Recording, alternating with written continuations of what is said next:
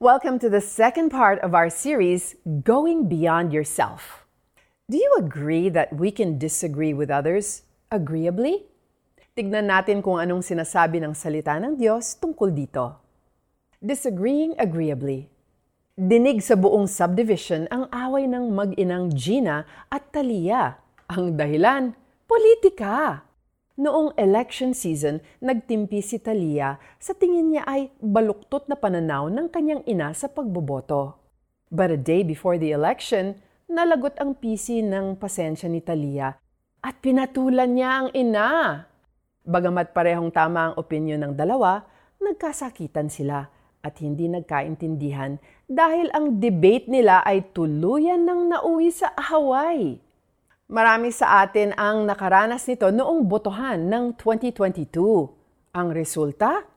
Pamilyang hindi na nag-uusap at mga kaibigan na nakablock sa social media. Mga relasyong nalamatan ng dahil sa magkaibang pananaw. Hindi masama ang panindigan ng paniniwala natin, but as followers of Jesus, let's be reminded that we must be careful of our words and actions when expressing our thoughts to others.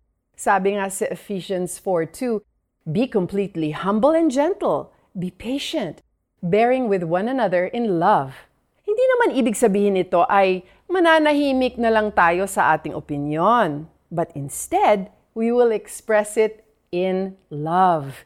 Ilatag natin ng mahinahon ang point natin. If mayroong sumagot ng hindi ayon sa ating belief, then let's disagree agreeably. A lot of times, we fall into the trap of winning the argument despite hurting others. We must not give in. Pero kung gaya ka ni Talia na nakipagsigawan na, then be humble enough to say sorry for hurting the person. At the end of the day, what matters is our relationship with them. Loving our neighbors is our God given priority. Let's pray together. Panginoon, ayaw ko pong ipilit sa iba ang mga gusto ko't paniniwala to the point na nasasaktan ko na sila. Help me to be humble, gentle, patient, and loving as you have commanded us. I pray this in Jesus' name. Amen. Here is our application. Na-remind ka ba ni God how to treat others better? Share this devotion on your social media para marami pang makarelate at ma-encourage through His Word. Kayo'y maging mapagkumbaba, mahinahon at matyaga.